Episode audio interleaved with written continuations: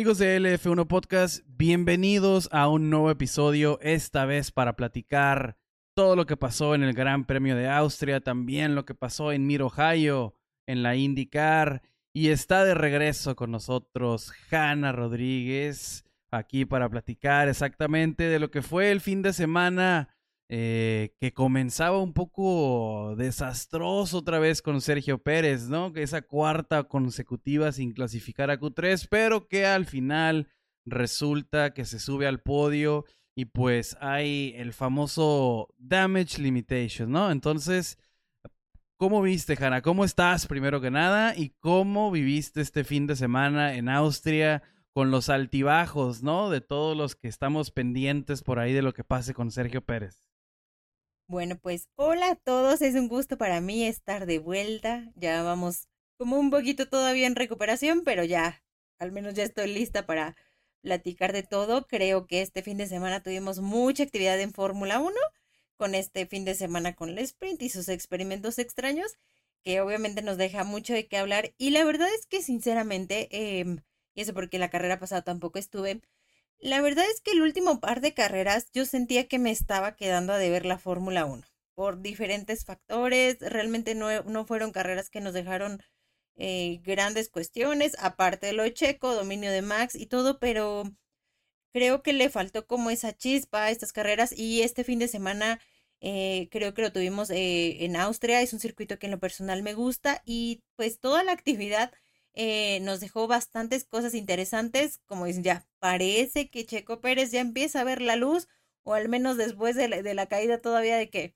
empezó el fin de semana enfermo, que incluso no estuvo en el circuito el, el día de prensa, que es el jueves, y luego una mala clasificación, o sea, todo esto, pero creo que todo resultó de, de ensueño, y más porque al final pues estaban en el Red Bull Ring, ¿no? Que es el, el, el circuito del equipo, entonces bueno, qué bueno que este, se recuperó. Y en general, la verdad es que me gustó mucho la actividad. hay mucho de lo que podemos hablar, muchos que podemos destacar, equipos que, que de repente brillaron, alguno que salió por ahí del hoyo, como McLaren, que, que está como que medio, ¿no? Pero Norris creo que fue uno de los personajes del fin de semana. Entonces, bueno, pues ya, estoy lista para platicar de todo lo que tenemos de Austria. Así es, un gran premio interesante. Yo platicaba, ¿no? Que pues, e, es, muy cortito, es chiquito, se presta para el rebase, pero a veces es muy complicado, ¿no? Por las dimensiones de los monoplazas, porque en realidad las rectas con DRS pues no son tan largas, ¿no? Y es parte de que sea un, un gran premio, una pista más bien, ¿no? Chiquita eh, pero al final de cuentas, coincide contigo, creo que nos regala una, una buena actuación en general, ¿no? Del, del circo de lo que es la Fórmula 1. Si bien Max Verstappen eh, sigue siendo ultra dominante, atrás hubo bastantes cosas, como mencionas, que hicieron la carrera entretenida. Eh, y, y, no solo eso del domingo, ¿no? Sino regresándonos un día antes, hablando del sprint, de la carrera sprint, este nuevo formato. Eh, la lluvia le ayuda mucho, ¿no? Porque a veces en el sprint pues no hay la cantidad necesaria de, de, vueltas para hacer esto muy emocionante, pero la lluvia y la estrategia, porque por lo general no vemos uh, como, eh, eh, pit stops en, en, los 100 kilómetros que, conlleva hacer una carrera sprint, y la lluvia, ¿no? Le metió este sazón, le metió este, esta, esta dinámica de a ver si entras o no al pit y a ver qué tanto logra conseguir e hizo que la carrera fuera entretenida, ¿no? Eh, y, en 100 kilómetros, yo la verdad no le tenía mucha expectativa a, este, a esta carrera sprint, pero la verdad, eh, bendita lluvia, nos regaló una buena carrera en sábado y la carrera del domingo creo que también fue muy entretenida, como dices. Eh, viendo cómo funcionaba el, el, McLaren de Norris, ¿no? Que el sábado sí se rezagó de volada, se hizo, se hizo hasta atrás, pero el, el domingo se mantuvo a la, a la, altura, ¿no? Obviamente no iba a estar enfrente, pero se mantuvo en los puntos y logró sacar importantes puntos para, para McLaren. Eh, Lando Norris, por ahí no tan bien con, con Oscar Piastri, pero tuvo unos encontronazos por ahí. Eh, Albon, ¿no? Albon para mí está haciendo las cosas de maravilla. Ah, vamos a hablar, o por supuesto, de los track limits. Albon termina siendo una de las víctimas, ¿no? Eh, que pierde, pierde algunas posiciones, pero en general, lo que está haciendo Albon con ese Williams, ¿no? Que en alguna foto llegó a salir las limitaciones que tiene en cuanto al suelo, porque vemos qué tan desarrollado está el Red Bull, el Mercedes, el Ferrari, y luego vemos una foto del Williams y vemos con lo que está trabajando Alex Albon y los resultados que saca una impresionante en calificación. Se está metiendo a la Q3, eh, yo creo que en los últimos tres grandes premios de manera consecutiva. O sea, antes no mirabas eso de un Williams. Entonces, eh, entusiasmado por lo que está haciendo Albon, como dices, una, una de McLaren, a mí me está llamando muchísimo la atención lo que está haciendo Alex Albon con ese Williams.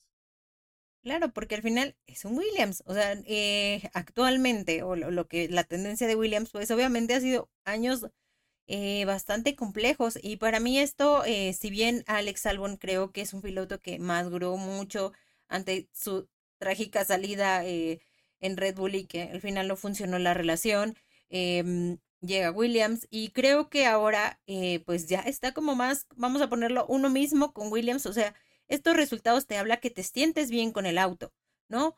Porque de alguna forma le exprimes. Y esto fue algo que curiosamente también le pasó de repente a George Russell cuando él saltó de, eh, de Williams a Mercedes. O sea, pues es que tenías un auto al que le tenías que exprimir lo que pudieras, ¿no? Y de repente llegas a un Mercedes, obviamente empiezas a sacar provecho. Y eso que llegó en un año en el que eh, Mercedes pues fue en decadencia. Pero sí, eh, esta parte de exprimir el auto pues lo vemos justamente con Albon, ya se nos está haciendo de repente cliente frecuente ya en, en, clasificaciones un poquito en las eh, en el top 10 o en esta zona cercana.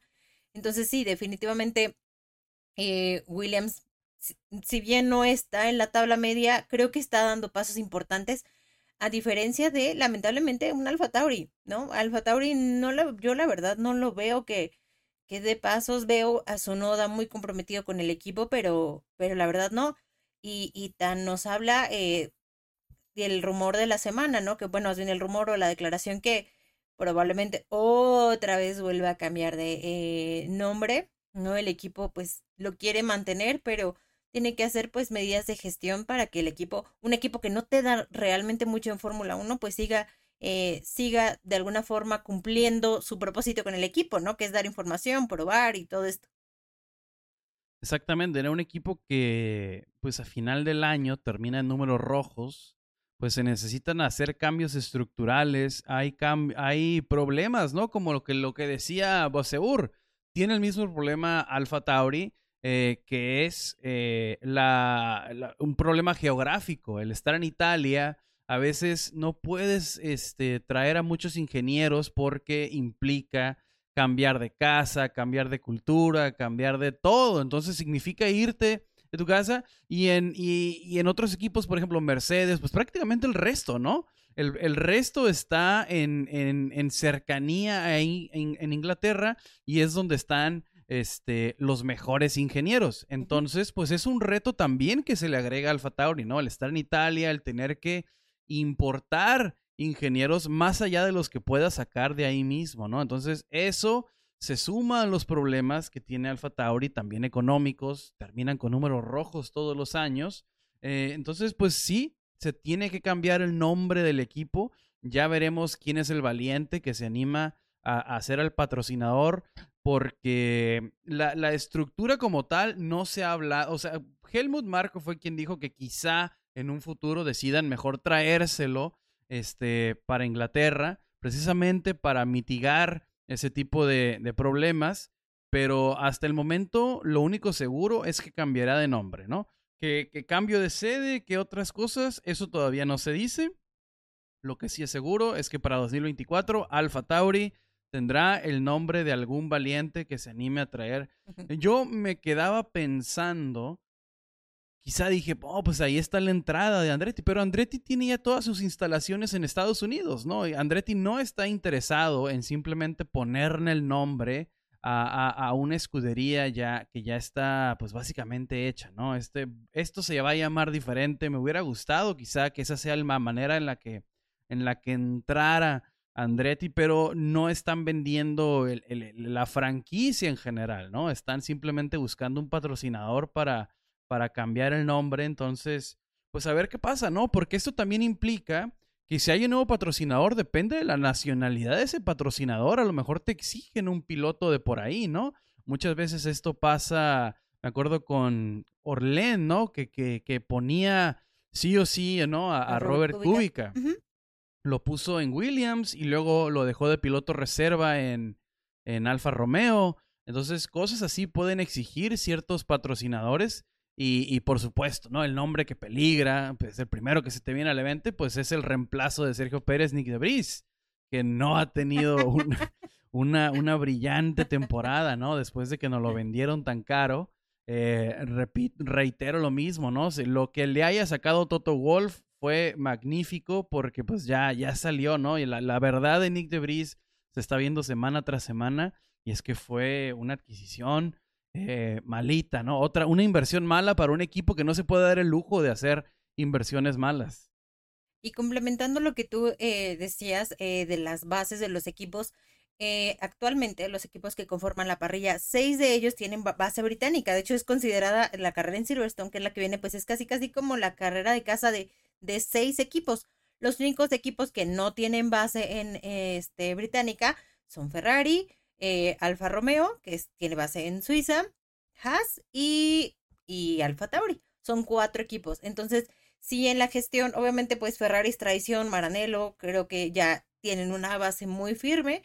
Pero eh, hablando de los demás equipos, pues estamos hablando que no son equipos de los, de los fuertes de la parrilla, ¿no? Entonces, eh, sí, en algún punto seguramente Red Bull tendrá que tomar ya cartas en el asunto. Como dice, hablando de nombre, pues siempre el cambio de nombre es más por un propósito comercial que le, que le otorgue em, algún beneficio económico, porque pues en resultados la verdad es que sigue dejando mucho que desear y creo que es uno de los equipos que, que está ahí a la baja, o sea, en el, en el fondo, por más que vemos a su noda que de repente hace dos, tres cosas, pues sí, no, la verdad no está. Y también que es una noticia de la semana, ¿no? Que pasó con Alpine, ¿no? Que Alpine ya anda por ahí también con otros, este, con otros patrocinios, ¿no? Que vienen más americanos. Y recordemos, y ya lo hemos hablado en episodios anteriores, yo les he platicado un poco cómo han sido los, los años complicados en, de Renault, eh, hablando económicamente hablando. Entonces, eh, de alguna forma, pues el equipo trata o busca cómo subsistir creando una alianza que pues ya viene de fuera, ¿no? Que ya ni siquiera pues será tal vez un equipo 100% francés, ya vendrá de, de otra, este, ahora sí que otras alianzas. Mientras no sea Rich Energy, que bienvenido cualquier otro, cualquier otro patrocinador para Alpha Tauri. Pero pues vamos a platicar, ¿no? Cómo empezó este fin de semana sprint. Eh, muy emocionante. Una, porque Mm, en cuanto llovió, dije, esto ya se puso bueno. Porque la lluvia es como el igualador, ¿no? Es el que hace que comprometa ciertas este, estrategias o no, o no comprometer, ¿no? Hace que ciertos equipos, pues, le apuesten al todo o nada, ¿no? Vimos el error de botas de salir con medios ah, en el sprint y que termina empezando el pit lane. Digo, eh, es, una, es una carrera en la que solamente los primeros ocho van a obtener puntos. Entonces, para Botas no fue tanto lo que perdió porque en realidad no aspiraba en ningún momento estar entre, entre, ese, entre ese top 8, pero eh, se juegan cosas como esa, ¿no? Botas intentó hacerla, hacerla inteligente, pero al final no funciona. Pero, ¿qué te parece, no? el inicio esto que yo creo que es para celebrar. Mucha gente se enoja que, oh, que Max le avienta a Checo y que Checo avienta a Max. Ya depende de qué equipo estés, este, le tiras a uno u otro piloto. Para mí, yo lo disfruté porque es exactamente lo que estamos pidiendo. Pedimos que haya emoción al frente, pedimos que se pelee el, primer lugar y eso fue exactamente lo que pasó. Si sucio, si limpio, fíjate, para mí no hay problema alguno porque a final de cuentas eh, fue duro, fue duro, pero fue limpio, ¿no? Entonces el mismo Horner lo dice. Fue limpio. Yo en ningún momento creo que Sergio haya querido sacar a Max de la pista.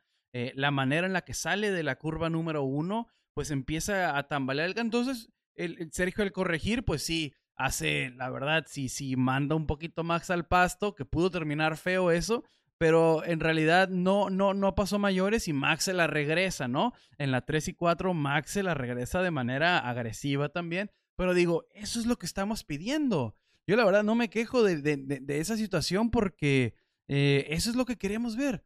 Todas las carreras, eso es lo que queremos ver, ¿no? Un Max Verstappen que sabemos que va a salir extremadamente agresivo y un checo que no raje. Entonces, yo la verdad celebro esa, esa pequeña emoción que nos regaló al principio del sprint. Ya después Max Verstappen se fue, se fue, se fue, se fue y se fue. Eh, también Nico Hulkenberg, ¿no? Emocionante, eh, se animaba, pero sabemos que el Nico Hulkenberg está peleado con el podio. Y aparte está en un has, ¿no? Era natural que se fuera para atrás, pero muy emocionante principio de carrera del sprint. Y aparte Checo venía de la clasificación del viernes, de una mala clasificación. Yo de hecho cuando empecé a ver los tiempos eh, decía, bueno, sí tenía, o sea, tenía todo para realmente haber clasificado mejor el viernes, pero ahí empezamos con la polémica que vamos a llegar allá, eh, los límites de, de la pista. Se sentía mal físicamente, pero aún así, y por eso digo que vio un poco la luz porque finalmente tiene una buena clasificación para el sprint y, pues obviamente va a salir con todo. Qué bueno de alguna forma eh, creo que fue inteligente o ambos fueron inteligentes porque pues no se iban a dar uno con otro, no nos hubiera traído nada, nada favorable cuando Checo termina saliendo em, hacia el lado izquierdo.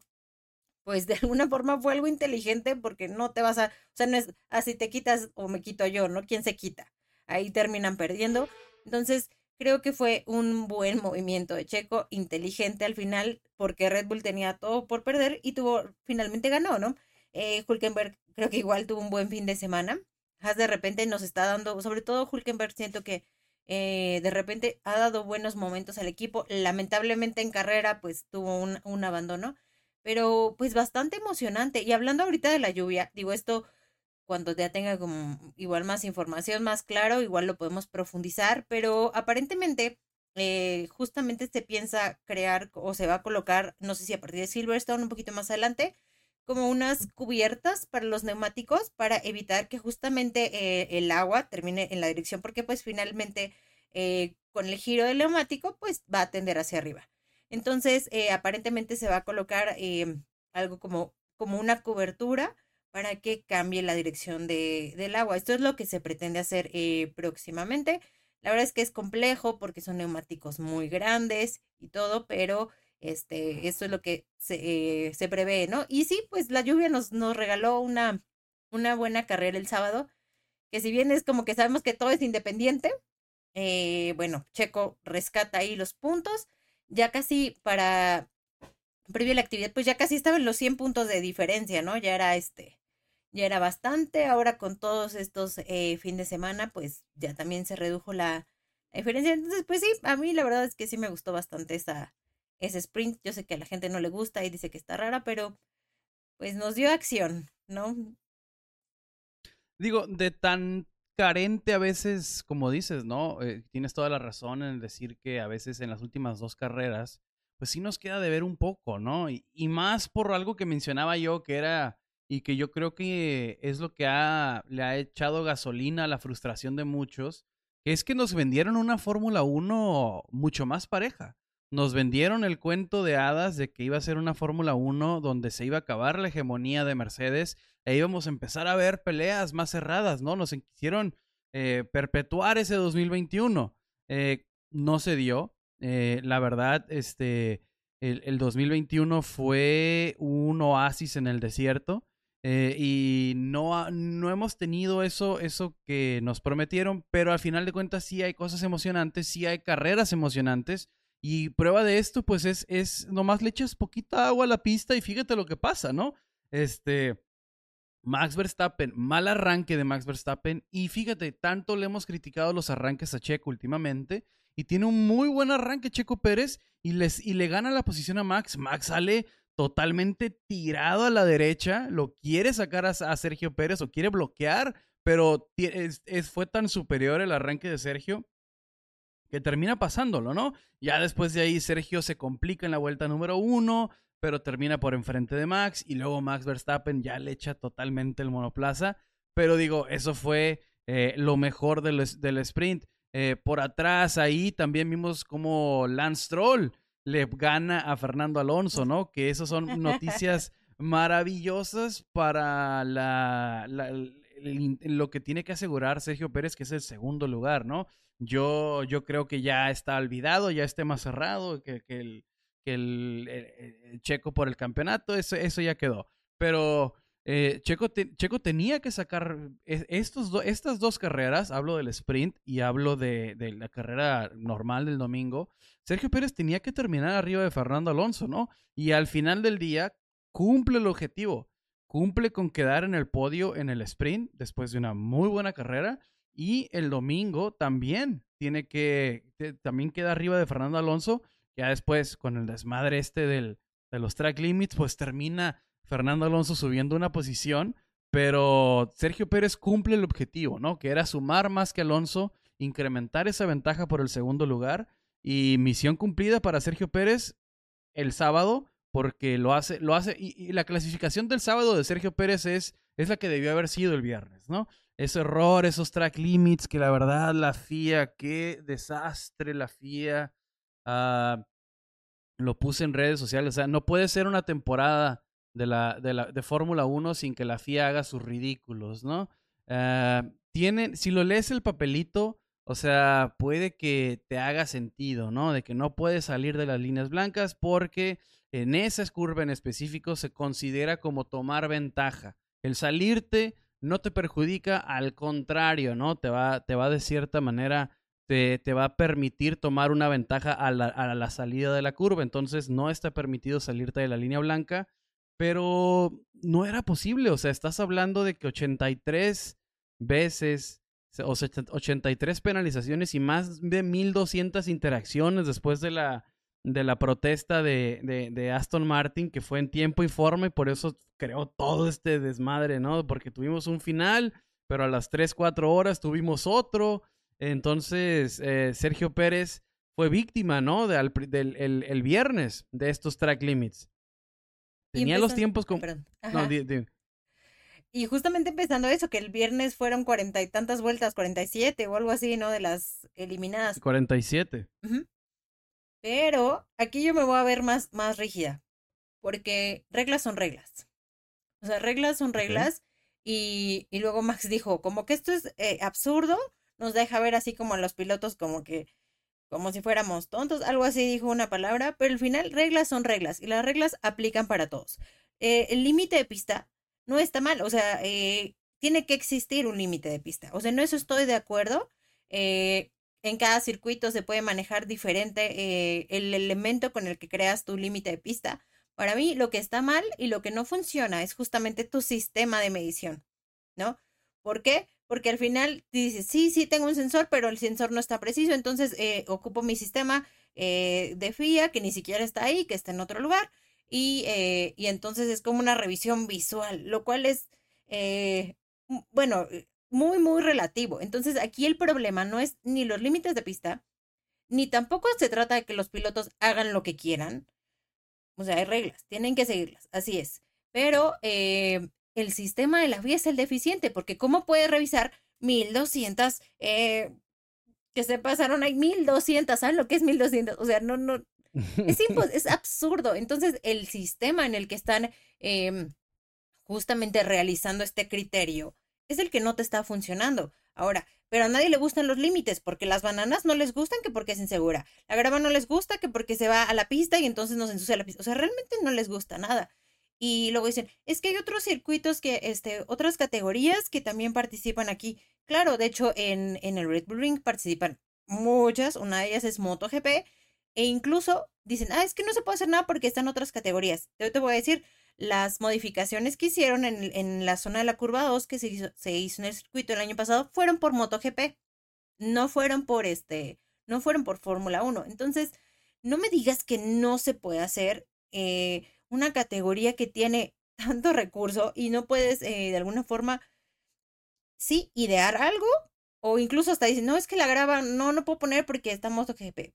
Pues puedes poner algo, este, de alguna forma material, algo que se pueda quitar, graba, no lo sé, o sea, porque obviamente ellos tienen que, eh, lo van a decir, pero esto fue lo mismo y fue lo mismo el año pasado ¿Y qué pasaba justamente en, en Publicar? También es un circuito que los límites de pista, pues, se iban a donde fuera. Y de hecho, eh, hay incluso, no en todos, pero incluso hay eh, pinturas, sobre todo hay en Publicar de algunas, que son abrasivas. Justamente eh, cuando tú te pasas, pues tienes una abrasión. Entonces, el problema no es, los, no es, vamos a darle chance, pobres pilotos, pobrecitos, ya se les olvidó este, a todos manejar. No creo que ninguno son, no son tontos, perdón, pero el sistema es lo que definitivamente está fallando. Y lo peor de todo, que me dio risa y a la vez se me hacía absurdo, todos los pilotos cuidando a todos como si estuviéramos en, en la primaria, ¿no? En la escuela, este, así, es que yo lo vi que se pasó.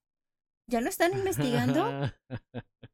y así fue. Y la cantaleta de Hamilton, es que yo ya estoy viendo Norris, o sea, todos. Entonces, sí, aquí la sí, Norris contra Hamilton y Hamilton contra Checo. El, que estuviera, el que estuviera atrás del otro, ¿no? E, era una supervisión, esas que te queda impresionantes, ¿no? Porque estaban uno tras del otro en modificaciones, como dices, ¿no? También Cota en Texas las modificaciones que tuvo fue por los que más pusieron la mano dura fue MotoGP. Moto fue, fue, el que dijo que las, la superficie del, del, y algunas salidas de, de Cota eran inaceptables para MotoGP y se terminó haciendo un cambio. Incluso la recomendación de la FIA al final de todo este circo, de todo este bochorno que se avienta la FIA, fue pongan grava. O sea, en la salida de la curva 10 dijeron, pues pongan grava y no vamos a estar marcando eh, los track limits porque a final de cuentas pues que se quitaría la ventaja, ¿no? De salirte de pista. Estoy de acuerdo en el, en el, en, el hecho de que es parejo para todos. Eh, de hecho, Lando Norris fue a quien el más afectado en la calificación. Les eliminaron seis vueltas a Lando Norris. A Checo le eliminaron la, la, la, la que valía, ¿no? Que era en, en, la, en la Q2.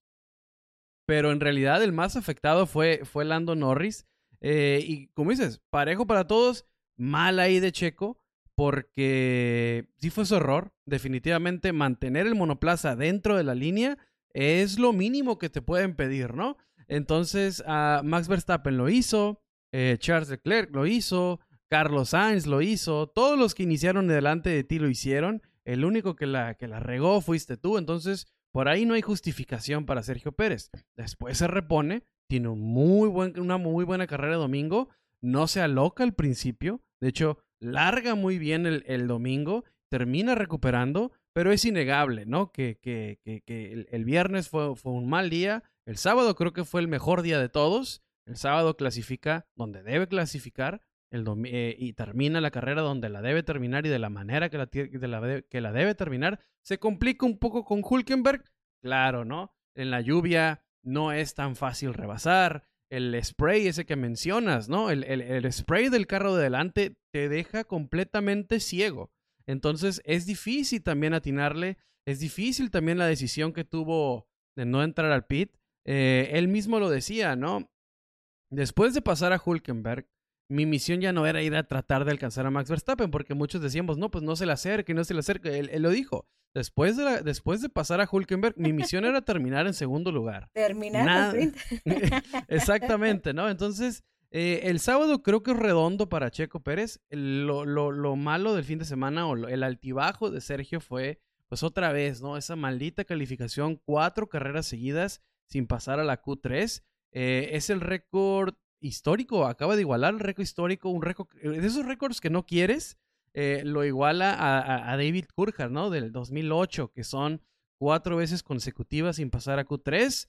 Ahora, pues se lo comparten, ¿no? Coulthard y, Sergio Pérez, y espero que sea la última, eh, porque, pues, a final de cuentas, el, el domingo ya este Sergio tiene una gran carrera. Creo que puede servir como un boost para la, para la confianza, para la puesta a punto. No son similares, por ni mucho menos, este, Austria y, Silverstone, pero son pistas rápidas. Entonces, por ahí puede llevarse información valiosa, ¿no? Para que le ayude a poner la, la puesta a punto de un circuito a otro. Entonces, eh, me gusta lo que vi de Sergio. Veníamos de semanas terribles, veníamos de calificaciones muy malas, veníamos de resultados a medias a, tal grado de que Fernando Alonso quedó a nueve puntos, ¿no? De, a nueve puntos estaba un Aston Martin ya de Sergio Pérez. Era, era eh, imperitivo que, que Sergio tuviera un buen sábado y un buen domingo y creo que cumple con las dos. Eh, perfecto para, para Sergio. Digo, pudo haber sido mejor de no haber sido por el viernes, pero solamente final de cuentas, a final de cuentas, eh, termina perdiendo solamente una posición, ¿no? Porque no creo que en ninguna circunstancia le pudiera haber ganado a Max. Sí, la verdad es que ya mm, esperemos que solo haya sido esa racha. Ya eh, fue una buena carrera. La verdad es que Creo que sí, todo lo que remontó, porque aparte fue un par de, o sea, llegó casi al frente y cuando se el cambio de neumáticos, otra vez viene desde atrás. Eh, y esto me habla, aparte de la habilidad de, piloto, pues es que el Red Bull es un cohete. O sea, la verdad es que esta pista le sentó bien, lo, cosa que no pasó en otros lugares. Eh, le sentó bien para lograr eh, adelantamientos. Yo también estaba preocupada, dije, a ver si en una de estas, este, en tanto adelantamientos se elevó otra vez los, los límites de pista, pero aparentemente todo estuvo bien, solamente era Hamilton asustándonos, ¿no? Y, y al final, voy a reconocer esto, creo que una de las estrellas, eh, y digo para inteligentemente, pues es la parte legal de Aston Martin. Porque Aston Martin, o sea, fue y dice, a ver, a ver, espérame, o sea, muchos se pasaron, hay que, hay que revisar muy bien esto. Y me parece, o sea, fue un acierto porque al final Fernando Alonso gana en el resultado final, gana una posición, Sainz eh, pierde y Alonso gana. Entonces, esto en puntos del campeonato, claro que es importante. Aquí lo preocupante sería, o sea, ¿cómo? Si Aston Martin no dice nada, nadie dice nada y, y no pasó aquí nada.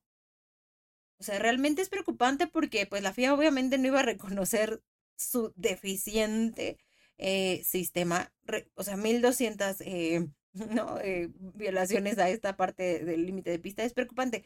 Y en otra parte, nada más como hablando de esta parte legal de Aston Martin, pues recordemos qué pasó en, en, la carrera, en la carrera de Arabia, ¿no? Que según ya Alonso había perdido el podio y otra vez Aston Martin dijo, a ver, no, no, no, se lo había dado a Russell y regresó Alonso. Entonces creo que en esta parte Aston Martin no solamente en pista ha sido inteligente y, y en esta ocasión no fue un circuito que le sentó bien, pero sacaron el punto. Pero es que Aston Martin, yo creo que todavía tiene la espinita clavada o agarraron el tip de, aquel, de, aquella demanda del Mercedes Rosa. Se dieron cuenta que por ahí se puede también sacar puntos y, y hay que meter cizaña y hay que estar siempre porque les jugaron ahí también. Me acuerdo que era un ex empleado que después Renault todavía no era Alpine, ¿no? Renault armó esta demanda y les, les quitó 15 puntos a su rival directo por el cuarto lugar. Porque era, era, era esa pelea que se daba entre Renault y, y Force India por el, por, el, por el cuarto lugar. Entonces también, ¿no? O sea, muchas cosas que a lo largo de los años ha aprendido Aston Martin y ahorita está, digo, es exactamente, no lo había visto de esa manera, fíjate. El hecho de que digas, eh, si Aston Martin no dice nada, entonces el resto no dice porque, pues sí, no, creo que quedó muy cómodo. Por ejemplo, Red Bull, perfecto el resultado, ¿no? No había penalización que pudiera hacer que Checo este, llegara al podio o, subiera una posición en el podio.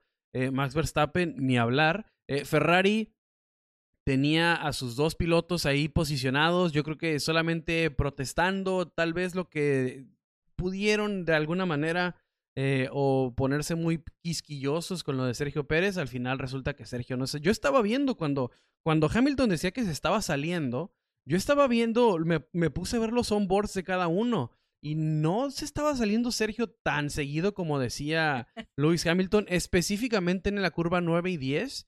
Yo lo miraba a Sergio y no se estaba saliendo tan descarado como lo que nos decía. Pero pues esos trucos, ¿no? Que los pilotos tienen trucos le sobran, ¿no? A los pilotos para estar acusando al de enfrente.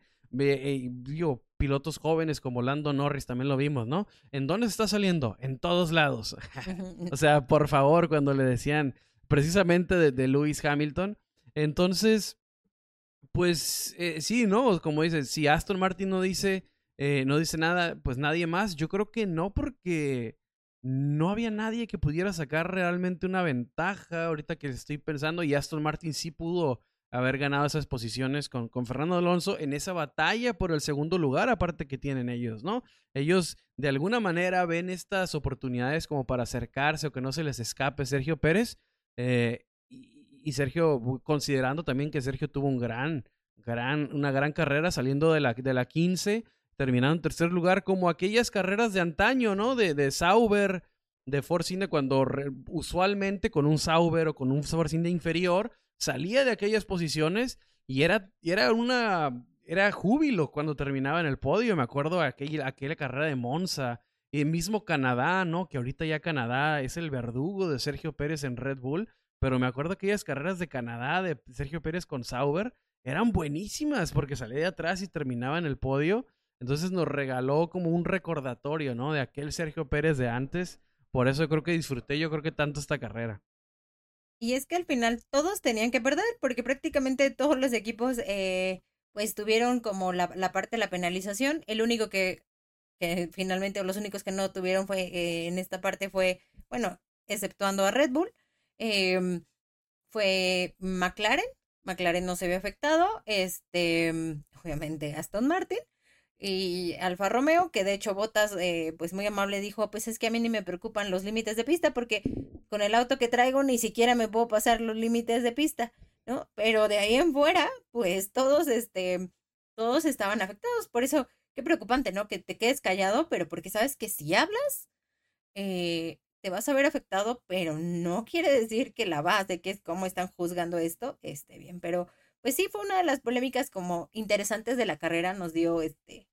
Y fíjate, yo creo que yo creo que Fernando Alonso es tan canijo y tan inteligente que dijo, no traemos el ritmo, no tenemos el ritmo este fin de semana, entonces hay que concentrarnos en mantenernos dentro de las líneas y al final debemos saber qué nos jodemos. Y creo que, creo que si eso ha sido, eso es una teoría que estoy pensando ahorita, creo que si eso fue la, la, el plan porque bastante sospechoso que, que ningún Aston Martin se haya salido de ninguna vez de, de, los límites de pista durante la carrera, ¿no? Es interesante ese, ese, ese, creo que si esa era la intención que tuvieron, pues se recuperaron una posición, porque sí era evidente, ¿no? Que el Aston Martin no tenía el ritmo que le, que le habíamos visto, pues por lo menos, eh, por lo menos en las primeras seis carreras, ¿no? En las primeras seis creo que fue eh, el rival a vencer. Ahorita ya se está viendo en estas últimas dos, estamos viendo que de repente está el Mercedes, de repente, por ejemplo, ahorita regresa al podio Ferrari. Interesante el, el, el, el, avance que tiene Ferrari. Eh, y nada, ¿no? Ya para cerrar el tema, Sergio Pérez, la verdad, creo, espero, la verdad, más allá de los buenos resultados, yo espero que sea una, un boost de confianza, espero, y no solamente para él, para sus ingenieros, porque son los que ahí los que importan, ¿no? Los que, los que tienen que, que trabajar en la puesta a punto, porque Sergio Pérez puede decir mil cosas, puede decir cómo siente el monoplaza, puede decir que hagas esto, X, Y, Z. Al final de cuentas son los ingenieros los que necesitamos que, que ayuden también al piloto a, tener esta puesta a punto eh, para seguir con estos resultados y que por no se acerque más. O sea, imagínate que ahora ya no se acerque un Aston Martin, sino se acerque un Aston Martin, un Ferrari y un Mercedes. Pues digo, se va a poner emocionante, pero creo que no es lo ideal para Sergio. Y es lo que ya hemos dicho, es que Sergio tiene que estar ahí. Tiene que estar ahí aprovechando todo, porque Max no te va a regalar nada, nada, no te va a regalar, y ya lo vimos cómo se fue a hacer eh, casi al final de, de la carrera, ¿no? Todo se va a hacer su récord de vuelta rápida, que es de un punto, pero eh, finalmente ni un punto, aunque esté extremadamente sobrado, te va a regalar. Entonces, como decíamos, lo mejor que tiene que hacer Checo es estar ahí, que pues tuvo fines de semana complicados, ¿no? Pero tiene todo para este, recuperarse y ahora viene Silverstone, que eh, el año pasado le fue bien. Entonces, bueno, pues esperemos que eh, pase. Y la verdad es que la gente a veces dice, ay, otra vez eh, Verstappen, ¿no? Así como media hora ya este, ganando. Bueno, esto ya se ha vivido, ya lo vimos con Hamilton, digo recientemente, ¿no? Ya lo vimos con Hamilton, ya lo vimos con Vettel. O sea, este dominio siempre va a haber alguien dominante, pero eh, obviamente en este caso que es su compañero, que es el otro piloto que está en, en uno de los autos más fuertes, pues tiene que entregar resultados. Entonces, que bueno, yo creo que Red Bull se va un poco contento en casa y este y pues que así siga esta racha. Eso, eso esperamos. Y de Max Verstappen, pues ni hablar, ¿no? O sea, sigue siendo, sigue viviendo su mejor momento. Es el momento de Max Verstappen, ¿no? Lo mencionaba con mis compañeros ahí de, de Butaca 92. cuando platicaba con, con, con Jesse, con, con Enrique, con el Coach Mundo, que me, dijeron, o sea, ese, este es el momento, o sea, les decía, este es el momento de Max Verstappen. Tuvo su momento Lewis Hamilton, tuvo su momento Michael Schumacher, tuvo su momento Fernando Alonso, ¿no? Más corto, pero fue esa época en la que dominaba Fernando Alonso. Eh, y este es el momento de Max Verstappen, ¿no? Sin duda. No, no sé, la verdad, si el dominio de Red Bull va... Ya hizo comentarios acerca de eso, incluso Max Verstappen. No sé si va a llegar más allá del 2026, pero creo que eh, lo que le queda a este, a este paquete aerodinámico seguirá siendo el momento Max Verstappen y pues hay que abrocharse el cinturón y aguantarlo, ¿no? Porque no creo que nadie lo vaya a bajar del trono. Eh, eh, es, es, impresionante lo que hace, ¿no? O sea, yo creo que de cierta manera este, está hasta, hasta medio aburrido dentro del monoplaza y empieza a hacer esta, esta, esta crear esta ventaja como para, como para ponerse una, un reto, ¿no? El mismo dentro de la pista y decir, a ver, ya tengo 24, 25 segundos de ventaja, voy por la vuelta rápida. A ver si me sale y vamos a arriesgar todo. Porque Red Bull le dice en el radio, ¿no? No hay cero necesidad, cero necesidad de que vayas por la vuelta rápida. O sea, que, o sea, no vale la pena arriesgar un mal pit stop y que te pase Leclerc. Y dice, y, y, y Verstappen dice, por supuesto que no. O sea, yo voy por la vuelta rápida porque voy por la vuelta rápida. Y digo, esto yo creo que ha de ser lo que mentalmente necesita Max Verstappen para mantenerse eh, dentro del, del, campeonato, ¿no? Porque de otra manera, eh, no, no, yo no veo a, a, Verstappen con la misma mentalidad que Hamilton o que Schumacher de perdurar por siempre en la Fórmula 1 y seguir ganando. Lo veo más volátil a Max Verstappen, ¿no? Ha hecho dos, tres, cuatro comentarios acerca de de su longevidad dentro del campeonato. Y yo creo que necesita él mismo, ¿no? Hacerse estos retos para mantenerse motivado. Y el hecho de irse por la vuelta rápida, totalmente innecesaria, creo que es algo de lo que él mismo se. de esos retos chiquitos que te pones tú para mantenerte este, dentro del, del, momento, ¿no? Y de hecho, pues dijo la racha de Red Bull, porque finalmente lleva toda la temporada ganando. O sea, las, todas las carreras las ha ganado Red Bull, ¿no? Entre que se, bueno, ahí entre lo, lo Checo y él, todas las ha ganado. El Red Bull Ring es un circuito en el que eh, a Verstappen le ha ido bastante bien, siempre históricamente. Entonces creo que sí, Max se supera a sí mismo. Y yo no sé, fíjate, yo lo he pensado porque sí he escuchado esto mismo, que Max dice, no, yo no voy a estar como Hamilton. No, yo no voy a durar tanto como... Él lo ha dicho muchas veces. Sin embargo, yo creo que mientras más se acerca, más empieza a romper récords, mientras más empieza a tener logros, su ambición va a crecer. Entonces, creo que a lo mejor en algún punto puede que él mismo se trae sus palabras y tal vez dure más de lo que incluso él, él haya esperado, ¿no? Porque es superarse a sí mismo y obviamente te acercas a un récord y lo vas a, a querer romper. Hamilton, pues yo creo que ya se va a quedar con la espinita del, eh, en este caso de, de, la mayor cantidad de títulos mundiales, pero si en una de esas Verstappen ve la posibilidad, pues yo creo que va a ir por ella y esto va a extender su tiempo en Fórmula 1. Sí, yo creo que la, la, la, octava de Hamilton, solamente que se volviera loco y, de, y, y, llegara a la temporada 2026 todavía activo en Mercedes, podría haber alguna posibilidad de que Mercedes le atine o que el motor nuevo Mercedes, ¿no? El, el, este nuevo paquete de, pues no es paquete, ¿no? Este nuevo mapa de motor, pues le ayuda a Mercedes a volver a la cima, así solamente porque el dominio de Red Bull que tiene ahorita, pues es impresionante, ¿no? Estás hablando de un equipo que ya está trabajando en el 2024, cuando el resto todavía está tratando de solucionar los problemas del 23. Entonces, eh, muy difícil la octava para... El, futuro no luce prometedor, ¿no? En temas de una octava. Pero, Hanna, te tengo que preguntar a ti que eres la tifosi interna, ¿no? ¿Cómo viste? Porque yo tengo una opinión de esto, pero tú cómo viste el, el hecho de que estuvieran los dos Ferraris pegaditos, de que no metieran orden ese equipo, que los dejaran ahí? Uh, ¿Te gustó? ¿Sentiste que pudieron haber hecho algo más y dejaban al de atrás pasar? ¿Cómo viste la estrategia tifosi? Porque eh, regresan al frente, ¿no? Sabemos que no le van, cuando, cuando, decimos al frente, sabemos que no le van a ganar a Red Bull, pero regresan al podio. La verdad es que sí, sí es eh, obviamente ver un gusto, el rojo en el podio, eso definitivamente. Eh, esto habla también que si bien no estamos, ni siquiera estamos donde estaba el año pasado, al menos están dando pues algún paso, ¿no? Y esto lo decía Freddy Guasur. Bueno, quiere decir que vamos en la dirección correcta. Obviamente el ritmo que traen, mm, o sea, no, no es el ritmo de un Red Bull. Eh, sin embargo, aquí viéndolo como de forma global, creo que Leclerc no tuvo un mal fin de semana, o sea, esto iba bien porque de hecho le fue bien en, en, la clasificación. A, a, Sainz le va un poquito mejor en el sprint shootout. Después en el sprint le va un poquito mejor a Sainz y a Leclerc no le va tan bien. O sea, como que estuvieron una u otra. Aquí eh, Sainz creo que también fue un poco, ay, bueno, no sé, ya los radios, ya sabemos que todo lo que nos transmiten es lo que quieren que escuchemos, ¿no? Y, y sí, eh, llevaba muy buen ritmo Sainz, incluso en algunas partes, eh, porque aunque no estaba escribiendo, porque saben que yo escribo la carrera, todo lo que va pasando, no estaba escribiendo, no me podía despegar de los tiempos, ¿no? Entonces iba viendo como el ritmo que llevaba cada uno, sí llevaba buen ritmo, él estaba, como dice, ¿no? Y lo dice Basur, no, pues es que si tú estás como en, en esta zona de RS recortando, ¿tú crees que pues, ¿no? Para mí, eh, si bien es polémica, es algo que hemos venido pidiendo desde hace mucho tiempo, es que Ferrari sí tiene que dar una prioridad. No, o sea, no puede decir a ninguno. No, es que a ninguno. No hay piloto uno y dos. No, o sea, Ferrari tiene que dar una prioridad. En este caso, eh, fue, y más bien por posición, pues estaba Leclerc ahí.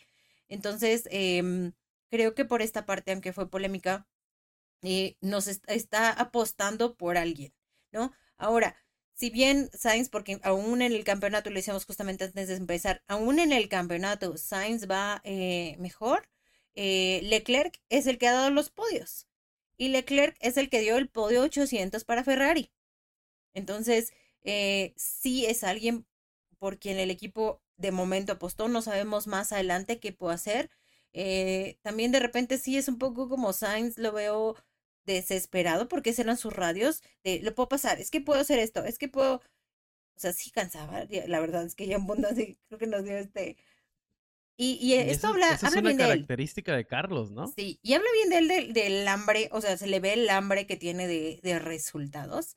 Eh, creo que eso lo aplaudo. Se nota el hambre. Sin embargo, Ferrari ahorita pues no está en una posición de pelear el campeonato. Es más, ni siquiera, ya incluso en el, en el campeonato de constructores ya, pues ya está en cuarto. Está en cuarta posición, está un poquito más arriba, ahora ya está en cuarto. Entonces, eh, Ferrari está en una posición ahorita de recuperación, sabe, y lo dijo Leclerc, o sea, el auto no me daba para más. Y yo creo que tan estable como que en su carrera, igual en su carrera interna, porque ni siquiera lo pasaban a Leclerc.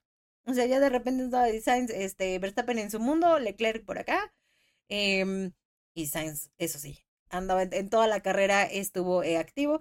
Tan, tan fue que, que por eso tuvo su penalización de los límites de pista, ¿no? O sea, estaba yendo al límite que, que llevó el auto fuera de, de los límites. Entonces, yo en esta parte creo que Ferrari sí tiene que apostar por alguien, porque así lo hacen todos, ¿no? Mercedes a lo mejor ahorita pues yo creo que apuesta por otras cosas, pero así lo hace Red Bull, eh, así lo hacen eh, finalmente los equipos que son campeones. Como lo hizo incluso McLaren. McLaren traía actualizaciones con Norris y Norris tuvo un muy buen fin de semana, creo, el mejor en, en un buen ratito y, y Piastri pues sí terminó eh, más abajo. Entonces, de alguna forma, pues esta parte de que decimos, sí tienes que darle importancia a algún piloto, ahí está. Y justamente, pues no sé si también eh, se acaba el contrato de Sainz.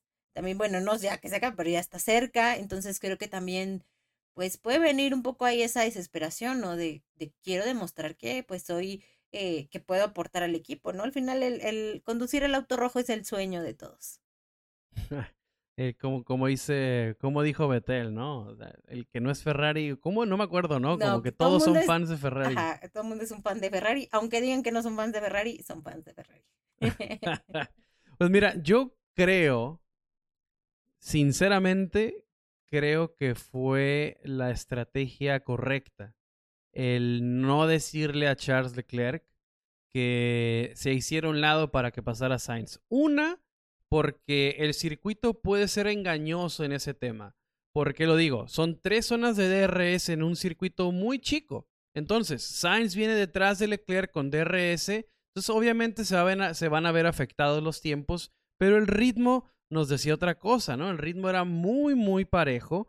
Entonces, Charles Leclerc en realidad, si Sainz lo pasaba, no había evidencia eh, 100% contundente para Ferrari para decir, si dejamos pasar a Carlos, pues este sí le va a dar más pelea a Max Verstappen. Entonces, eh, digo, obviamente el trabajo de cualquier piloto es adelantar lo más que puedas. Eso no se lo critico a Carlos Sainz, ¿no? El hecho de querer, hay querer avanzar.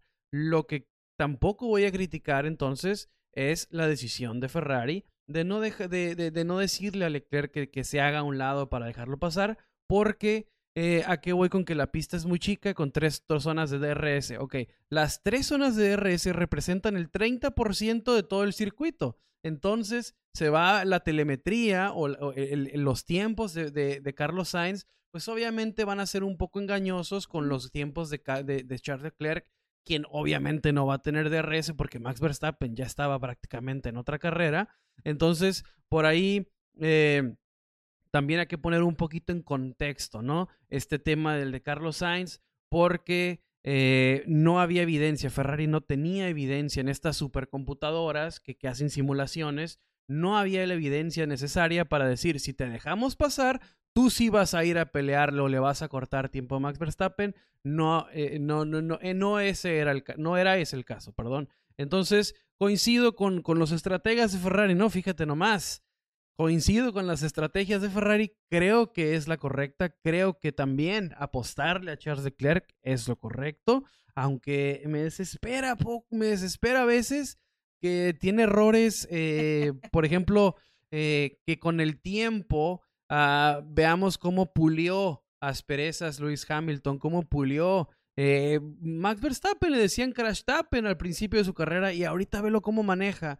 Eh, pulieron todos esos errores y creo que le hace falta pulir a Charles Leclerc todavía mucho más para considerarse un piloto eh, digno de pelear por el campeonato. Cuando lo tuvo, que fue el año pasado, cometió bastantes errores, ¿no? Cometió errores en Imola, cometió errores en Francia. Entonces, eh, por ahí le falta un poquito a Charles Leclerc, pero definitivamente de los dos eh, sí es el más rápido y tan contundente como lo que dices, ¿no? Cuando el Ferrari está ahí, el de los podios es Leclerc. Entonces hay que mantener ahí también, ¿no? Es necesario eh, mantenerlo contento porque también su contrato está a punto de expirar, pero la diferencia es que en Ferrari sí quieren renovar así o sí a Leclerc, ¿no? Lo de Carlos Sainz todavía vamos a ver cuál, o sea, me acuerdo cuando Carlos iba a renovar, ¿no? Que él estaba peleando que fuera por lo menos dos años y Ferrari quería darle uno. Este también estaba el tema de Mick Schumacher, pero todavía no, no, no nos quitábamos las vendas de los ojos con Mick Schumacher y para... Eh, bueno, a mí no se me hace un piloto tan impresionante, aunque Toto Wolf ya no lo quiera reempaquetar y venderlos como, como si fuera la última, el, pilotazo, ¿no? Que nadie acepta lo que es. Digo, lo mismo hizo con Debris y fíjate lo que pasó. Entonces, es un experto Toto Wolf en vender este, en vender este tipo de cosas. Entonces, por eso, por eso lo que diga Toto Wolf lo toma así con pincitas cuando se trate de, de los pilotos que está promocionando, ¿no? Porque es buen vendedor. Pero a lo que regreso a lo de Carlos Sainz, no lo querían renovar por más de un año porque Ferrari en realidad, por quien apuesta y ha apostado es por Leclerc. Entonces, ahí sí, Leclerc, este, le van a dar por su lado, ¿no? Entonces no, lo, no, no se van a meter en ese tipo de situaciones, ¿saben? A menos de que sea así muy evidente que Carlos Sainz eh, tenga el mejor ritmo. Silverstone, el año pasado, Silverstone, el Stop Inventing, justificadísimo porque a final de cuentas tenía el ritmo para ganar y ganó. Pero esta carrera, la verdad, no había la suficiente evidencia de que Carlos Sainz fuera mucho más rápido que Leclerc como para meterte en estos temas de, de órdenes de equipo. Entonces creo que fue acertado, creo que maximiza el resultado y digo, y ahorita que estamos tirándole pedradas a Carlos, creo que se va a ir al, al, al, al Salón de la Infamia junto con Alex Albon por ese famoso He is él me está intimidando, ¿no? Para traducir. ¿Qué carajos significa? O sea, ¿en qué deporte crees que estás? No, no, o sea, que hablen con la vía porque me está intimidando. Eh, eh, eh, ¿Qué significa eso para empezar? O sea, que alguien me explique qué es la intimidación. Cuando le dicen a Sergio Pérez en la cámara se ríe, ¿no? Como que, ¿qué es esto? O sea, no quiso ser grosero con Carlos, pero obviamente se va a reír de, de la situación. Entonces, eh, rarísimo. Eh, repito, creo que se va al Salón de la Infamia junto con el, el, el, de Alex Albo, ¿no? El de They Raise Me So Hard, como que me están compitiendo muy duro. Creo que están al nivel, ¿no? De, de, de, incoherencias. Eh, al final, Carlos Sainz termina siendo afectado por esto, por la protesta, termina perdiendo la posición con, con Fernando Alonso. Eh, entonces, lo que empezaba bien para Carlos termina de manera un poco agria. Eh, pero en general, creo que Ferrari atinado dejaron. Porque imagínate que dejen pasar. Ahora sí, imagínate que dejen pasar a, a Leclerc, a, Carlos, perdón, y ya traía las penalizaciones que no se habían dado cuenta. Entonces, si hubieran perdido, hubieran perdido el podio. Entonces, punto final para mí. Bien lo de Ferrari, bien la, la estrategia. Creo que atinan, maximizan y pues este Silverstone se le da a Carlos, ¿no? Quizá pueda pueda reivindicarse ahí. Y ustedes no lo ven porque solamente nos están escuchando, pero ayer no me fue posible, pero hoy claro que traigo mi playa de Ferrari por el podio de Ferrari. Y este, y sí, es que estas órdenes de, eh, de, de, como dices, de cambiar posiciones, no son nada más porque el piloto diga cámbiame de posición, ¿no? O sea, tiene que, eh, son muy pensadas y cuando se llegan a dar es porque es algo que realmente lo tiene que justificar, no porque yo lo digo, eh, sí, definitivamente creo que esta carrera nos dio unos radios muy divertidos. Uno de esos fue este. Yo moría de risa. Y el otro, que ya hablamos un poquito de Mercedes, que también ahí me llama mucho la atención que hasta el mismo Toto haya tenido que hablar así de Luis. Y ya sabemos que el auto está horrible, está fatal, condúcelo. o sea, haz tu jale, cabrón. Sí, para eso te pagamos, ¿no? Como esté. exactamente, ¿no? Digo, todas estas situaciones que se dieron en el Gran Premio de Austria que lo hicieron muy, muy entretenido. El año pasado Silverstone fue una, si no es que la mejor carrera del año, entonces también estoy muy entusiasmado por ver este, esta carrera.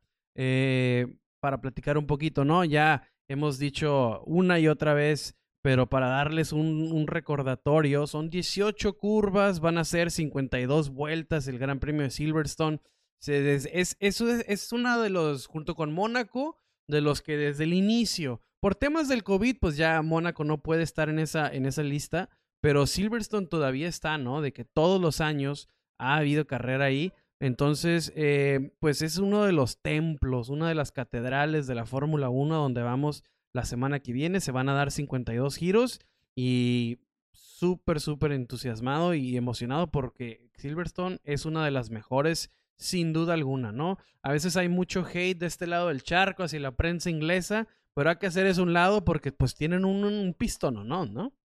Y otro dato, bueno, obviamente es, eh, hablando, aparte de lo histórico, pues eh, se compone de 5.891 kilómetros que eh, de, la, de los circuitos que forman parte de la, del calendario es el quinto circuito más largo. en este caso se va a completar a 306.198 kilómetros Pirelli apuesta pues la misma gama eh, de neumáticos que son C3, C4 y C5, justamente la misma que, eh, que fue en esta carrera. Interesante también porque a mí saben que me gusta ver mucho las estrategias de neumáticos. Eh, el estudio ahí y esta, eh, de hecho esta carrera tuvo em, casi fuera una estrategia dos paradas. El único que hizo tres fue Stroll. ahí andaba Stroll por allá. Eh, se hicieron 44 eh, detenciones. Lo único que aquí nos queda un poquito de ver, si es que eh, en comparación al año pasado, pues es que en la, en la carrera de, de Austria hubo más adelantamientos y ahora hubo menos. Y pues sí, Silverstone, aparte que decíamos hace ratito que es carrera de casa para muchos equipos, pues tenemos también varios pilotos locales, en este caso Lewis Hamilton, Russell, Norris, eh, y hablando de, yo sé que tú quieres hablar de esto, ¿no? McLaren nos presentó hoy una, una sorpresita. McLaren que va a estar, este, desde que lo, bueno, fíjate, pues cambiaron la primer, el primer indicativo fue que cambiaron su logo de Twitter. Lo hicieron de cromo. Entonces ahí sí me dije, uh, va a regresar, ¿no? acordémonos de, de cuando cambiaron del, del de que era como azul con dorado, no, no dorado, plateado como con azul con el West, con rojito, y luego ya se hizo todo cromo, ya con el Vodafone, ese eh, súper emblemático, y se me hacía un, un, un livery, me encantaba. Y dijo, va a regresar, va a regresar, y luego me salen con esto, que yo sé que en redes sociales y muchos comentarios que, ¡ay, qué bonito, qué bonito! Eh, no es por dar la negativa, pero me parece bastante feo. No me gusta para nada. Eh, y dije, en cuanto lo vi, dije, esto ya lo vi. Este, déjame buscar en las fotos, estoy seguro que ya había visto alguno parecido. Y claro que sí, el BJM09 de Force India es, es, muy, muy similar con estos, con el cromo, con los toques naranjas, eh, negro. O sea, acomodado diferente, pero es la misma combinación de colores. es uno de mis. Eh, de hecho, es ese, ese, ese, ese Force India quizá por la manera en la que están acomodados los colores, sí me gustaba mucho. Eh, también me gustaba el casco, ¿no? El, casco que usaba Sergio Pérez en las temporadas. En, Red Bull, Red Bull ha tenido cascos tan, tan buenos y, no me gustan mucho los que saca Sergio Pérez, pero los que sacaba antes me gustaban mucho. El que, precisamente el de ese año con Force India me, encantaba, bro, fosforescente con rojo. Este, estaba, estaba muy chido el de Sergio y, y estaba, lo estaba comparando y es básicamente el BJM de Force India con este nuevo cromo de McLaren. Eh, no me gustó mucho, la verdad. No, no, no, no soy fan. Eh, no sé si es por, por la, similitud al Force India o por la decepción de que no se parezca, por ejemplo, a los que tenía Lewis Hamilton, ese 2007 que ha sido para mí la era de los, los monoplazas más bonitos, 2007-2008. Estaba, estaba esperando algo así, pero pues terminamos con esto, ¿no? Y fíjate, ahora que estás hablando de eso, del, Force India, y si vi la imagen que tú pusiste, me acordé y por ahí lo buscaré en estos días. Tengo justamente dos, dos a escala de, de esos modelos, tengo dos autos, esos este, de, de Force India. Y bueno, se supone que McLaren todo el año ha estado haciendo esta celebración por sus 60 años en Fórmula 1, entonces pues por eso es que ha hecho varias, eh, varias cuestiones especiales y justamente aquí nos lanzan este diseño. Pues mm, creo que ha tenido mejores.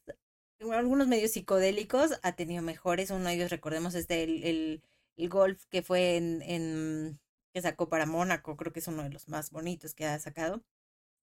Y lo único, pues siempre creo que McLaren es uno de los equipos que, si bien no nos encantó, pues siempre de repente nos está ofreciendo más cosas como fans. De hecho, también, eh, aparentemente, también de Williams, ¿no? Viene un, este, justamente un diseño especial por ahí, tengo entendido. No sé si para esta carrera, Hanna, tú dijiste no, no sé exactamente, no sé si para esta carrera o para un par de carreras eh, más adelante, pero tengo entendido que también eh, Williams va a sacar ahí por ahí un, un diseño. Entonces, bueno, pues eh, el año pasado justamente ganó, como decíamos hablando de Carlos Sainz, Checo Pérez estuvo ahí en el podio y también Hamilton, justamente también ahí este. Y es una carrera eh, como dices, histórica, creo que siempre nos ofrece eh, cosas interesantes. Lo único que yo no he visto, el pronóstico, el clima, por ahí creo que había visto que ya ando ahí medio lloviendo, pero no estoy eh, muy segura. Que también la lluvia pues nos ha traído, de hecho en las últimas carreras creo que es parte de lo que ha traído acción, más en clasificación que en carrera, pero, pero sí ha estado ahí un poquito más presente.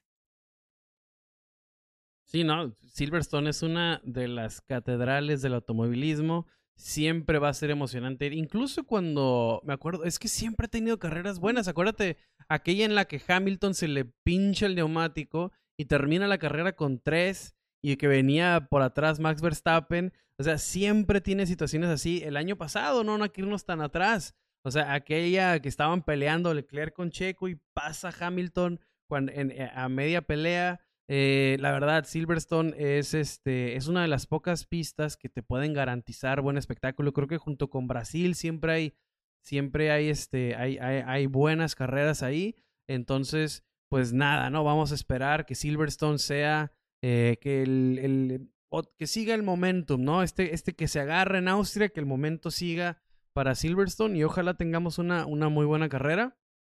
Pero Hanna, ahora... Oye, y nada más recordando que el piloto con más victorias eh, justamente en este circuito, pues es el piloto local, que es eh, Lewis Hamilton, que ha tenido siete triunfos. Entonces, eh, la gente obviamente pues se, se, muere, ¿no? Lo escuchamos en las gradas. Así como ahora vimos en Austria, no todo naranja.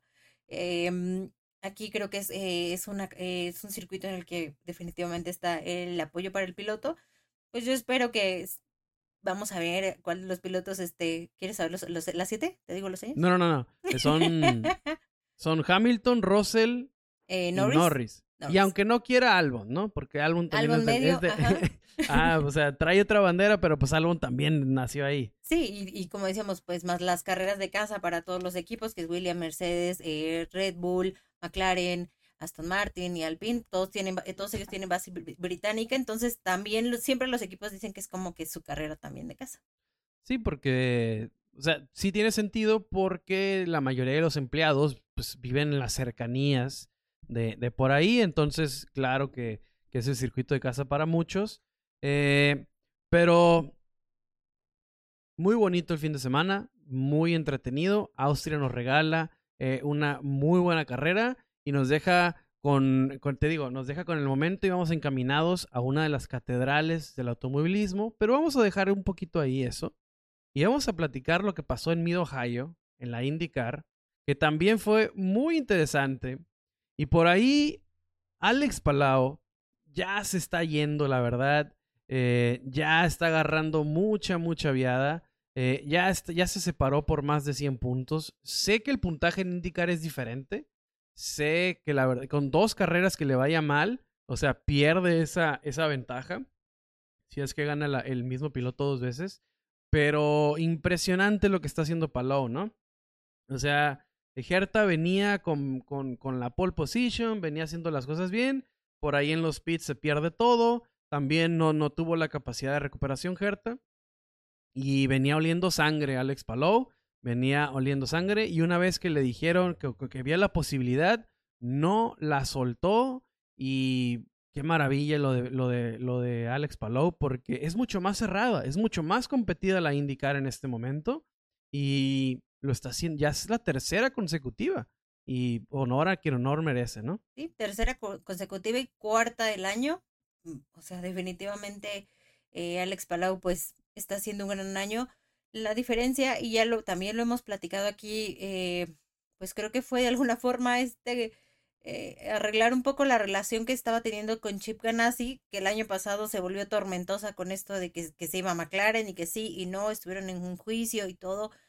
Yo creo que en algún punto se quebró esa confianza. Sin embargo, bueno, eh, ahorita el piloto pues está teniendo una, una temporada muy buena. El segundo que ha tenido más victorias es Joseph Newgarden, que solamente ha tenido este dos, pero Alex Palau pues ya va directito.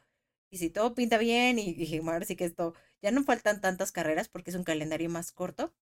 Eh, pero pues si todo pinta bien, pues va a tener eh, su segundo, eh, su segundo campeonato. Y, y Pato, ¿no? Al final Pato creo que rescata una, de hecho, la clasificación le dije, ¿qué pasó, Pato? Entonces decían, ¿qué le pasó? Sí, terrible, la verdad, Pato. Ah, con una mala calificación, compromete todo el fin de semana y en unas prácticas en las que Larro McLaren estaba dando tiempos fantásticos, la verdad, estaba dando mejores tiempos que, que su mejor, que la pole position del año pasado. O sea, imagínate la puesta a punto que traía, el, el, el, el auto que traía, la verdad, tenía todo. No sé si la verdad le daba para ganar, creo que sí, pero de no haber comprometido la calificación, 100% garantizado el podio y quizá la victoria se le va, ¿no? En ese, en ese, en ese, en esa centésima de, de, de, segundo que pisa el acelerador más de lo que debió y se le, se le escapa por la parte trasera, la pierde y ahí, ahí se va todo el fin de semana, ¿no? O sea, condicionado, llega en la posición número 25, sí, definitivamente, fue un carrerón el de Pato Ward. No hubo banderas amarillas, no hubo muchos abandonos y aún así se va del 25 al octavo. O sea, sin ayudas de que safety car o, o estrategias así como que muy, muy exageradas. O sea, fue una gran planeación de McLaren con una gran conducción de Pato Ward. Se tiene que mencionar, a que darle el mérito. Pero también no podemos dejar escapar que se te fue una victoria básicamente por esa calificación. Porque el auto lo traías, o sea, de 25 a 8. Incluso la IndyCar que se dan más locuras como esas, sigue siendo un... Oh, la verdad, el ritmo que traía era para mucho más, mucho más Eh, sé que es un piloto joven, es un piloto que con el tiempo estoy seguro que va a madurar y va a mejorar, pero esta, era esta temporada era para, creo que nos va a quedar un, un, un sabor agridulce al final porque creo que era para mucho más. ¿Y, y, y por qué lo menciono? El año que viene, Palou, lo más seguro, es que va a ser su coequipero.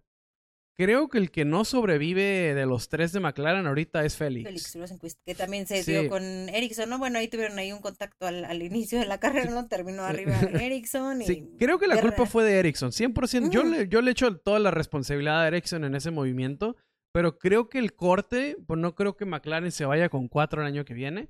Creo que el corte sí va a ser Ericsson o y esto lo venía pensando todo el día en el, venía manejando, venía haciendo cosas y venía pensando, ¿no será el, lo mejor para Pato si es que Palau ya está firmado con McLaren? Porque no es un hecho, pero ¿no será lo mejor para Pato irse a Chip Ganassi? Es un equipazo. Es un equipazo y lo estamos viendo y lo hemos visto. Es un equipazo. ¿No será lo mejor para Pato decir, ¿sabes qué? Pues quédate con tu Palau, yo me voy con un mejor equipo? Pues sería una buena apuesta. No, y no un mejor equipo, porque recordemos que es de los dos equipos fuertes, ¿no? Que Steam Penske y Chip Ganassi son los dos equipos más fuertes. Oye, y nada más, eh, digo, impactante el accidente de Simon Pagenot oh. eh, del fin de semana. En la práctica, la verdad estuvo, si no han tenido oportunidad de verlo, no sé si lo compartiste o algo así, este, el incidente escalofriante y nos habla como de pues la seguridad, ¿no? Ya lo hemos hablado del Aeroscreen, o sea, de toda la seguridad que, eh, que se ha implementado. Bueno, creo que para lo que fue, eh, realmente la, la, pagó barata el piloto porque salió pues prácticamente ileso con un accidente muy muy grande y esto nos habla como pues si el motorsport si bien es un deporte eh, de riesgo o sea a veces lo vemos y decimos que se peguen que, que llueva que la verdad es que es eh, un deporte de mucho riesgo, todos ponen en riesgo a su vida cuando salen ahí y, y creo lo que reconozco es pues la seguridad, ¿no? La seguridad que hay, este, que ha ido mejorando en el auto, en los elementos, eh, sí es de destacar. Creo que esa es una de las cosas que sí me quedo como, como del fin de semana de la carrera en Indy. Sí, la verdad fue, fue impresionante, ¿no? O sea, y se queda sin frenos. Se queda sin frenos y termina dando 8 o 9 giros el, el, el, auto. Y termina dando un madrazo contra la pared. Y el piloto, o sea, no pudo correr, pero eh, a final de cuentas sale ileso, ¿no? O sea, no, no, no tiene fracturas. O sea, sale sangoloteado, dolorido, moretones y lo que quieras, pero sale completo. Sale completo Simon Pagino, entonces ahí una palomita para la seguridad por lo que dices, ¿no? Todo lo que se juega de un piloto y, y, el mismo fin de semana en el que sí recibimos una noticia muy triste, eh, donde, o sea, compartí el de Pagino porque a final de cuentas, te digo, está ileso, está sano y salvo. El que no compartí fue el de Dilano Van Hoff, que desgraciadamente en la fórmula regional, eh, pues sí, ¿no? Falleció, piloto joven, eh, holandés, neerlandés, perdón, eh, si no, es un, fue, un, accidente muy, muy aparatoso, fue muy fuerte.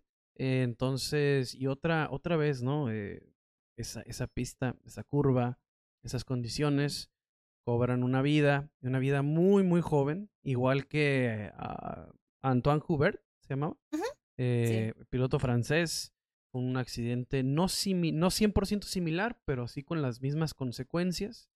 Eh, entonces, pues es un recordatorio. O sea, lo de Pagino, qué bueno, qué chingón, la verdad, que haya salido, eh, como digo, eh, básicamente ileso. Pero, pues sí, es otro recordatorio también acá en la fórmula regional que pues te juegas la vida, ¿no? Cada que te subes al monoplaza, cada que prendes el motor y sales a la pista, te estás jugando absolutamente todo y hay que tener respeto, ¿no? También a veces nos, nos, nos exageramos y les gritamos y y corran y, que se jueguen y por ejemplo aquel uh, aquel spa no que otras decisiones de la FIA que no hubo carrera la vergüenza de la FIA eh, de spa eh, pero también no o sea es serio el tema o sea pueden pasar cosas muy muy aparatosas. Ese mismo fin de semana creo que Norris fue cuando creo que partió el carro a la mitad no que Betel se enoja. Ajá, y que Betil menciona. Entonces, pues sí, es un, es un recordatorio de lo que, de lo que, de lo que se juega cada piloto cuando se sube a un monoplaza. Y pues nada, ¿no? En paz descanse Dilano Van Hoff, piloto, te digo, muy, muy joven, creo que del año 96. Entonces imagínate, ¿no? Apenas estaba iniciando lo que es su, su carrera. Y pues, ni, no, ¿cuál 96? Ahorita te digo. 96. ¿Sí, 96? Ujú. Entonces, pues sí, se pierde una vida muy, muy joven. Eh, y ni hablar, ¿no? Pues en paz Y además que es un circuito en el que la Fórmula 1 corre. Y es un circuito, eh, de hecho, es a finales de julio, si no, más, eh, si no mal recuerdo, a finales de julio toca ir para allá. Es un circuito que eh, gusta mucho, sin embargo, es uno de los, eh, de los considerados de alto riesgo. Y ese es uno de los datos que a veces a mí, o sea, no es que me guste tener el dato, el conocimiento, pero em, en, en la historia de este circuito de, de Spa aproximadamente, digo aproximadamente porque me puede fallar un, un- par de números, eh, casi 50 fallecimientos eh, de pilotos ha habido en ese. Y, y esto, eh, hablando de oficiales de pista y todo, el, el número es menor, eh, creo que son, no pasan, no superan los 10, pero creo que es un circuito que nos sigue dando de qué hablar con respecto a la seguridad, que creo que si bien está asegurando y está haciendo muchas cosas, creo que es alguno de los que en algún punto puede estar en, en riesgo justamente la Fórmula 1, ¿no? Porque pues son muchos accidentes eh, recientes que aparte cobran vidas, ¿no? Otro de los más peligrosos pues es justamente Nürburgring, que es el, el- le dicen el infierno verde, ¿no? Pero bueno, este no está actualmente en, en, en la Fórmula 1, entonces, pues sí, justamente hay que reconocer que a veces, aunque decimos que salgan en la lluvia, ya no pueden correr en lluvia, que es igual ese otro tema que podemos hablar en, en vacaciones de verano. Eh, creo que la Fórmula 1 y los deportes eh, de- del motorsport, pues sí han dado pasos importantes justamente para salvar, salvaguardar vidas, sin embargo, pues nadie está exento, ¿no? Ya, ya lo vimos este fin de semana en Indy eh, con este incidente que, como decimos, pues afortunadamente no pasó nada, nada grave, o como ha pasado justamente, ¿no? En Spa Francorchamps últimamente. Y no era del 96, tenía 18 años. Es del 2000. Es del, bueno, no del año 2000, más bien del Ujú. 2000 para acá. O sea, súper, súper Y joven, muchos la verdad. pilotos jóvenes. El año pasado me acuerdo que hubo en una categoría de, de motociclismo, falleció un, pil- un piloto muy, muy joven, igual, este, que era justamente familiar del, del piloto de MotoGP, Maverick Viñales. Ellos, era este su primo o algo así también. Y son, pues sí, ¿no? finalmente jóvenes que están aspirando pues a un lugar, ¿no? Y salen a, darlo todo por, por un lugar en una categoría importante. Sí, ¿no? Si nos queremos llevar, pues algo, ¿no? O sea, se, se fue cumpliendo su sueño, ¿no? Que era estar en el automovilismo, corriendo a tope. Eh, obviamente, pues no es el plan de nadie que termine así, pero pues estaba haciendo lo suyo, estaba cumpliendo su sueño. Desgraciadamente terminó, este, de manera abrupta, en un segundo, ¿no? Termina todo. Entonces, pues ni modo. Descanse en paz, Dilano Van Hoff. Ah, pero, Hanna, ¿qué te pareció? ¿Qué piensas? ¿Qué fue lo, lo que, lo que más te gustó de este fin de semana? ¿Qué fue lo que menos te gustó de este fin de semana? Ya para cerrar este episodio. Como les decía al inicio, me creo que me dio como un poco de aire fresco esta carrera, nos dio emociones, polémica, todo. A veces cuando yo siempre digo, cuando hablamos de una carrera emocionante, yo no me refiero a que quiero ver eh, accidentes, nada de eso. Para mí eso no. Para mí que es acción en pista, estrategias, adelantamientos, eh, justamente hasta esta polémica que de repente nos dio la FIA, que si bien no nos encanta, eh, pues nos, nos dio de qué hablar y creo que esto es eh, una carrera que definitivamente eh, creo que hasta el momento es de las que más me ha gustado y sin dejar a un lado pues obviamente esta recuperación que tuvo eh, Checo, ¿no? Que si bien lo hemos hablado de él y lo hemos señalado, o sea, no se le ha olvidado manejar, ¿no? Y ahí está, y aunque tuvo un viernes complicado y de hecho estuvo un poquito mal de, de salud todo el fin de semana, pues creo que me quedo con esto, ¿no? Con esta, esta gran recuperación y pues ya, nos, ahora sí que tenemos otra vez continua la carrera en Silverstone. Exactamente. A mí lo que más me gustó, fíjate que ya tenía algo apuntado, pero platicando ahorita lo modifiqué. A mí lo que más me gustó, a mí lo que más me gustó, eh, la decisión de Ferrari.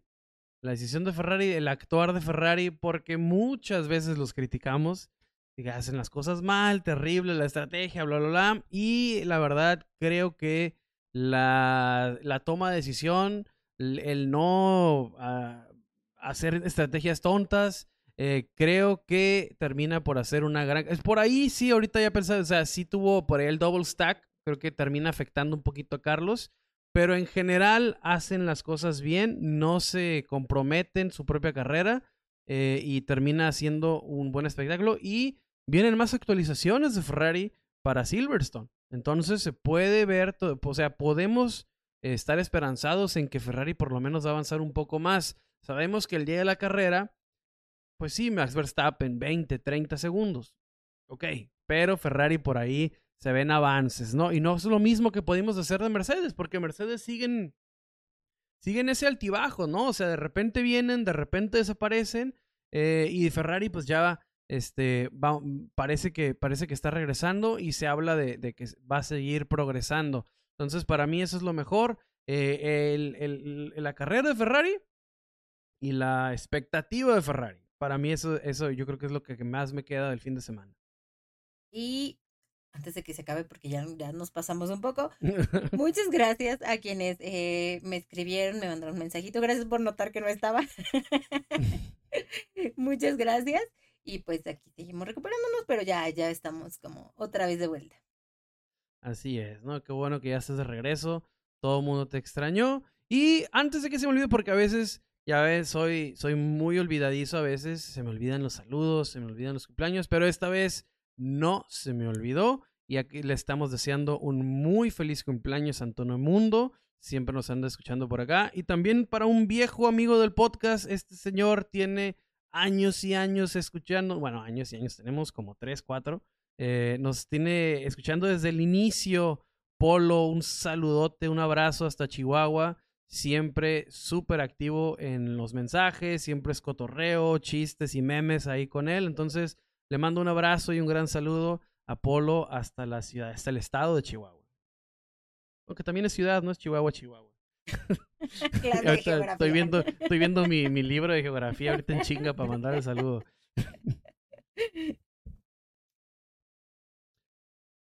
Eh, y gente, pues espero que les haya gustado mucho el episodio de hoy. Ya está Hanna de regreso con nuestros datos. La verdad es que siempre trae información súper chida. Y pues nada, ¿no? Simplemente agradecerles como todas las semanas que nos estén acompañando, que nos, que, que nos aguanten por esta hora y media, ¿no? Platicando de automovilismo, de Fórmula 1 y hasta uno que otro chistecillo por ahí. Y nada, ¿no? Síganos en todas las redes sociales, arroba LF1Podcast, Twitter, eh, Instagram, Facebook. Eh, escúchenos en Spotify, Apple, Google. Si les gusta el contenido y nos quieren dar una calificación eh, en cualquiera que sea la plataforma que nos escuchen, pues le ayudaría muchísimo al podcast que nos calificaras, que compartieras el episodio. Y, y, nada, ¿no? Muchas gracias. Nos vemos la semana que viene con Silverstone.